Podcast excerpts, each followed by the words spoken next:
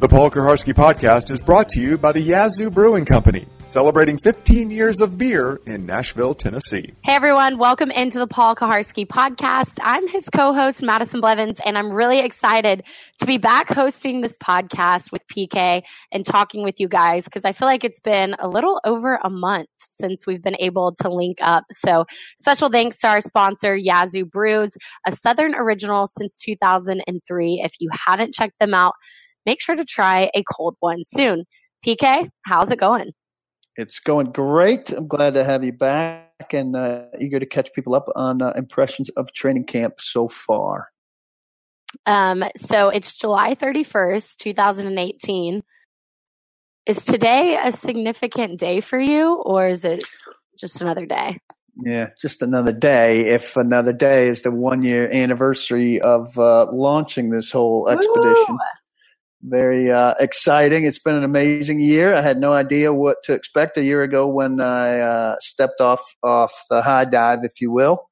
Um, and people have been uh, incredibly responsive. Um, so I, am incredibly thankful to everybody that's been along for the ride, the people from the very beginning, and the people who've uh, who've joined up lately, and uh, and to, to, friends who've helped me out like you have, and to to a great list of sponsors that I'll uh, tick off later on including Yazoo, who who sponsors these podcasts. And uh, I really had no idea what I was getting into on the on the business end of it and I really had no idea what I was getting into. I, I felt like I'd have an audience. I felt like people would uh, would jump in. I felt like uh, five ninety nine a month wasn't an unreasonable ask, and uh, enough people have agreed that I am uh, doing just fine. Thank you very much. So, uh, thank you very much to everybody out there. Happy birthday to us, and let's get on with you too. Okay, well, we'll get on in a second. I need to rewind for a second. Um, what did you just say? Thank you to everyone that's helped you out, all your friends, including me. Yeah, okay, especially so, you. Really. Uh, yeah, thank you for saying that now because I was just about to call you out for writing this long thank you on paulkuharsky.com today. Thanking everyone that's helped you out, all your sponsors, all your friends, all the people that made this possible. And I'm reading it and I was like, oh, this is like really awesome. PK's being emotional, sentimental. And I'm like, okay, I'm going to read my name here in a second. Like, thank you to Madison Blevins for co hosting my podcast and for running the admin of my website and Facebook.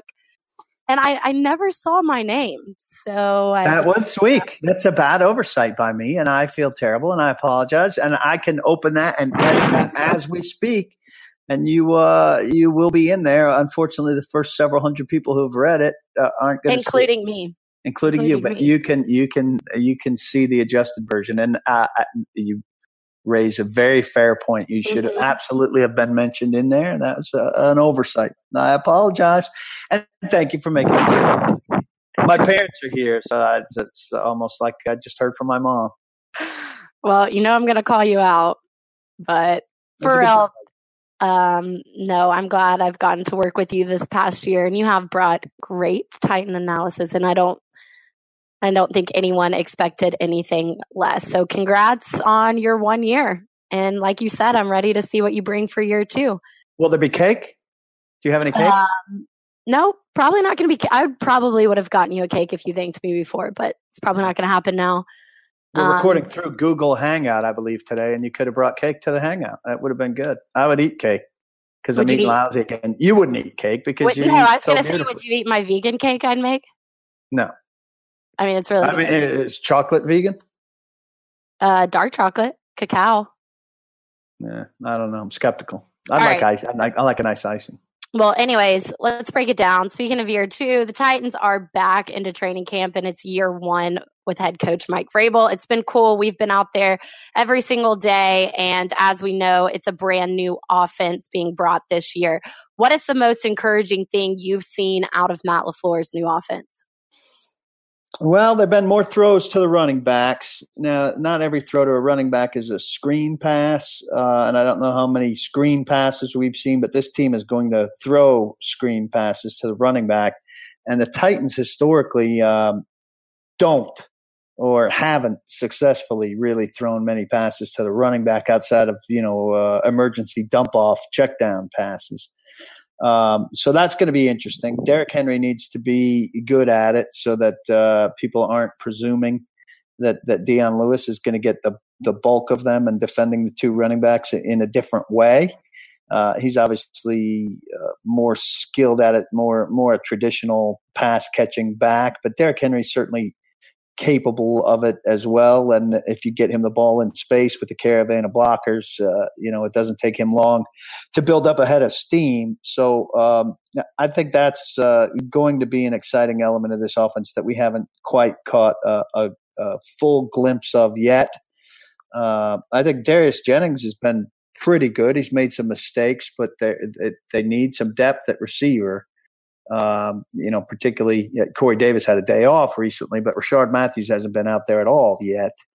Uh, and so this team is is not very good at wide receiver. And if one of these guys at the bottom end uh, can emerge as a legitimate guy that should be on the 53 man roster and could be counted on if he's put on the field, um, I, I, think Darius Jennings is encouraging in that regard. Uh, he's a journeyman. If you, if you look at his list of NFL transactions, he he told a couple people uh, recently that he's been cut more than he's been signed, which mathematically doesn't really work out. That's have to you have to have been signed at least as often as you've been cut to be in the league. But um, he uh, or one more time, I guess. But uh, I, am encouraged about him. I, am intrigued by him. Uh, and I think too, uh, you know, this isn't a Matt LaFleur deal, but the contracts for, for Taylor Lewan and Delanie Walker kind of show the organizational commitment to guys who've been productive and do things the way the Titans want things done. And those are two good linchpins to have locked up now. So, um, I think it's encouraging. I think uh, you know Marcus Mariota and, and LaFleur are still working through some stuff, and it, it's early. We've we've only had five days, so uh, we're going to get a much bigger taste of the offense, and hopefully a much more consistent, uh, much more consistent display from the offense. Well, and you brought up Corey Davis, and I think everyone is wanting to know out know why he sat out just four days in, and you know maybe we could expect that in week three, but four days into training camp, somebody who did not have a great season last season. He's sitting out. Does that discourage you at all? I, I no, because I I am uh, given the benefit of the doubt to to uh, Mike Vrabel, and I, and I think uh, the NFL's evolving. Sports in general are evolving in a way that really favors rest. Uh, which is a real departure in the NFL, right? You're supposed to struggle through, you know, the old time you struggled through two a days and and endured everything. And Vrabel told the story about, you know, I think he had 10 two a days uh, in a row, where which was the only stretch of his career where he ended up in the cold tub. Uh, told his teammate Ted Johnson uh, about eight days into that, like, "Hey, I'm going to have to get in there. I, I, think I need it." Well, and uh, Vrabel mentioned after practice, uh, I think it was yesterday, how his body hurts him if he's just standing for too long. Yeah. Now, I mean, I, I, can't imagine Corey Davis's body is hurting him. He's not a former player who played the years that uh, that Vrabel played and, and took that pounding. Um, you know, and a linebacker is going to be involved in a lot more collisions than a wide receiver. Look, my my read on the situation is they've got these GPS trackers on every player. There's a little pocket, um, you know, right below the neckline on on the back that fits this little GPS device, and they collect those after every practice and collect the data off of that. And I think that he probably ran more in the first three days than they imagined him running, and that they thought was good for him to run. And so they decided to to put him on the shelf for a day and let him be inside with the trainers working and and be ready for that kind of scrimmagey situational football that they played on day five uh, we had a big debate about this on the midday 180, and and uh, and Hutton and Withrow are, are, are, not as big a fans of it. You know, certainly they don't feel like a guy who um, who missed a good share of his rookie season with hamstring injuries and everything, and has so much to prove, has earned a day off. I don't know about earning it or not. I think if he's run more than they think he should run, and they're trying to maximize his chances to be ready, I, I don't have a beef with it. Um, so, you know, like I said, I'm trying to give Vrabel the benefit of the doubt on things like that at the start.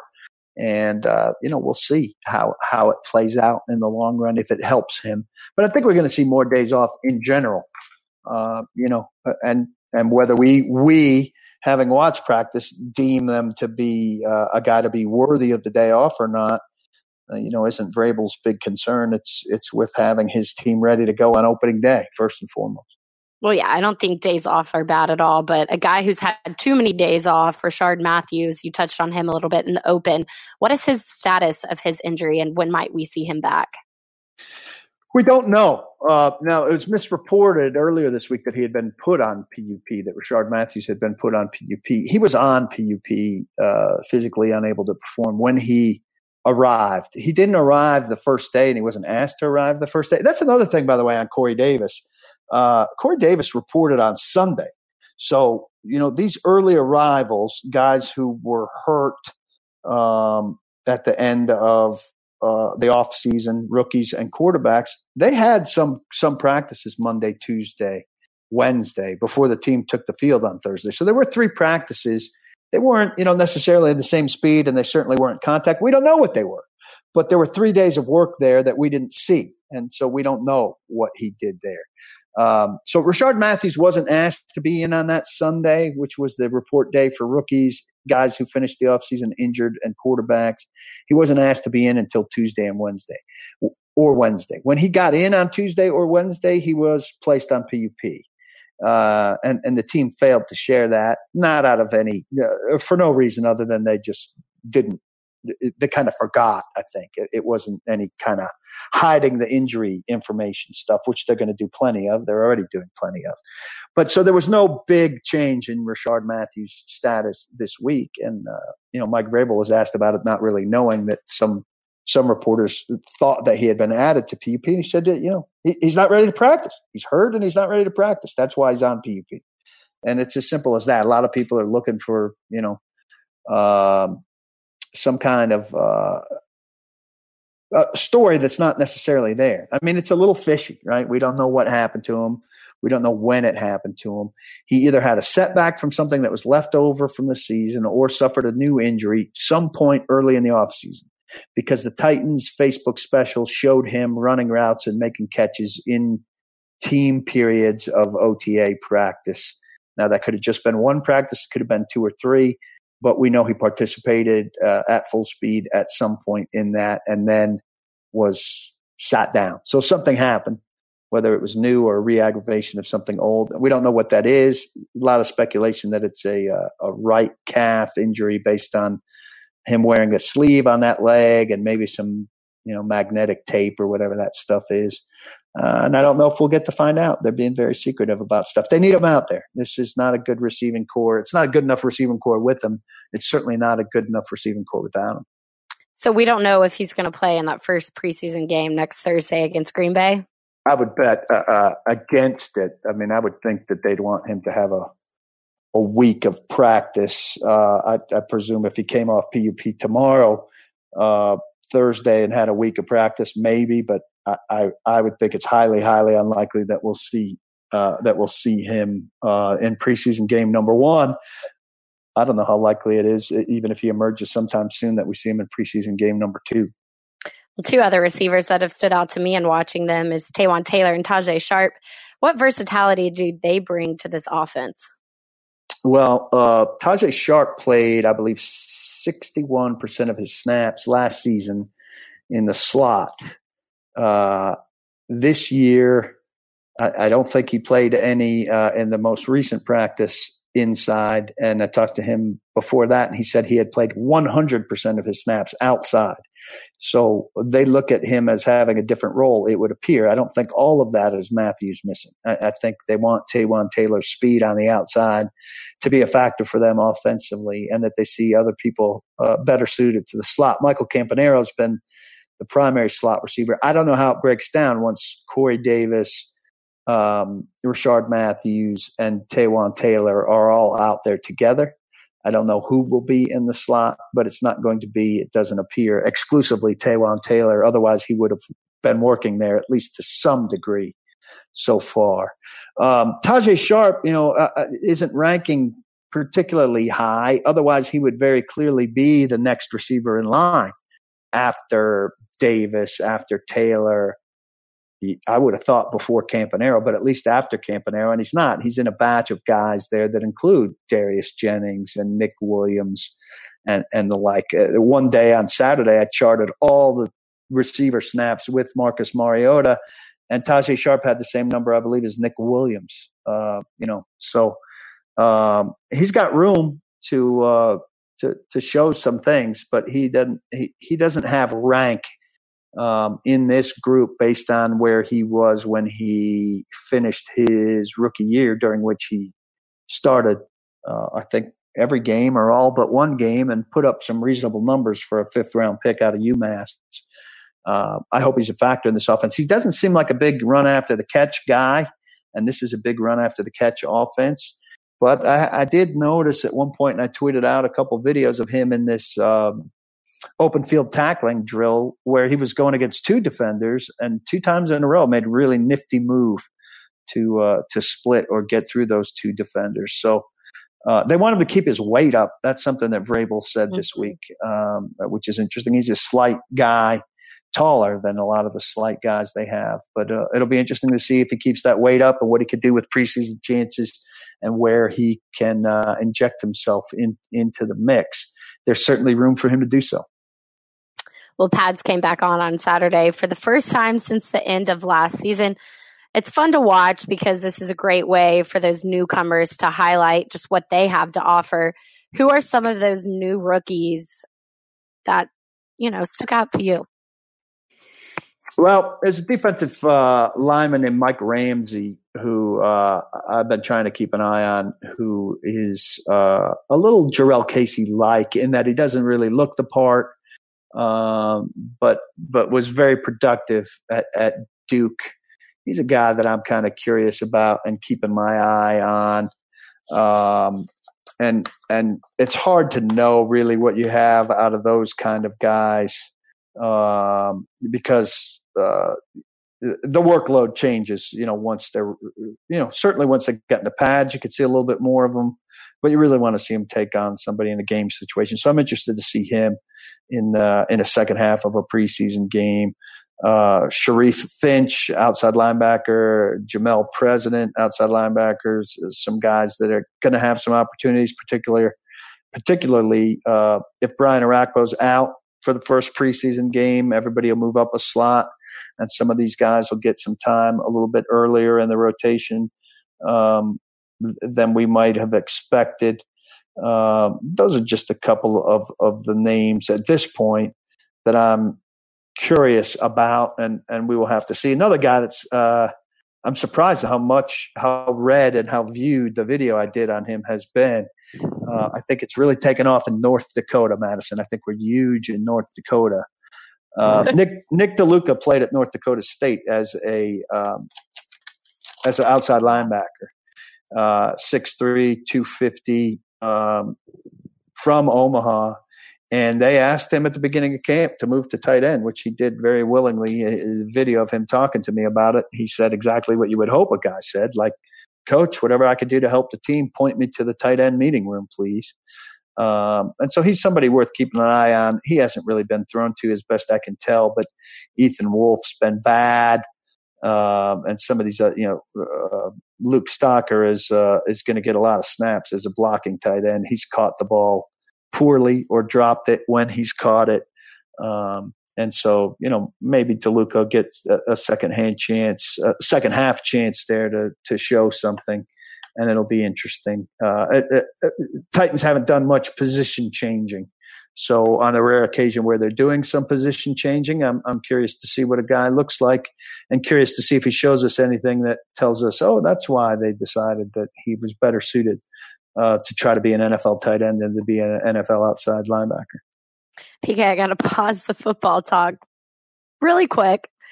Um, today, oh, it won't be quick. I, I it's it's probably that's why I hesitated really quick because it probably won't be because today, you know, I'm sitting at my desk at the zone and I'm listening to the midday 180, and all of a sudden I hear Chad bring up uh, you being a big fan of a certain Netflix movie called The Kissing Booth. I really want everyone to go look up this movie because the story I'm about to tell is hilarious. PK, I'm, and I'm not kidding, about a week ago, six of the myself and six of my girlfriends decided we wanted to have a uh, cheesy movie night.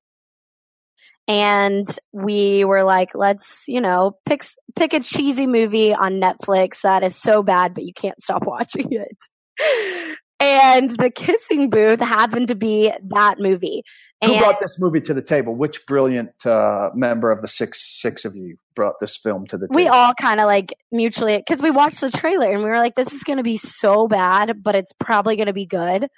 And we love movies like that. We love just like the feel good. Like we know it's bad, but it's it, addicting. You can't look away. No, okay, that the kissing booth movie that was not the case. We were all like, "This movie is so bad. The plot, the storyline, it didn't make sense. But I will say, fun fact: the two characters, um, the two main characters, are dating in real life. So, uh, then, when you say they're dating in real life, is she dating the best friend, or is she dating, dating the brother that she fell? No, the brother that she fell in love with. So the chemistry was real, which was cool. But we we ended the, we watched it all. We ended the movie and we're like, eh, that wasn't one of those movies that we were like, oh, it was so so bad but so good. And so I'm laughing so hard hearing Chad talk about him watching this movie and you watching this movie because that is the polar opposite of any type of movie I ever thought I would think Paul Kuharsky would like. Yeah, look, it's uh, it's not quintessential Paul Kuharsky. Uh, but how did I just need to know how you started watching this in the first place? Well, I think uh, honestly, at what point I, did you think you would enjoy that? I, well, I read a lot about Netflix, right?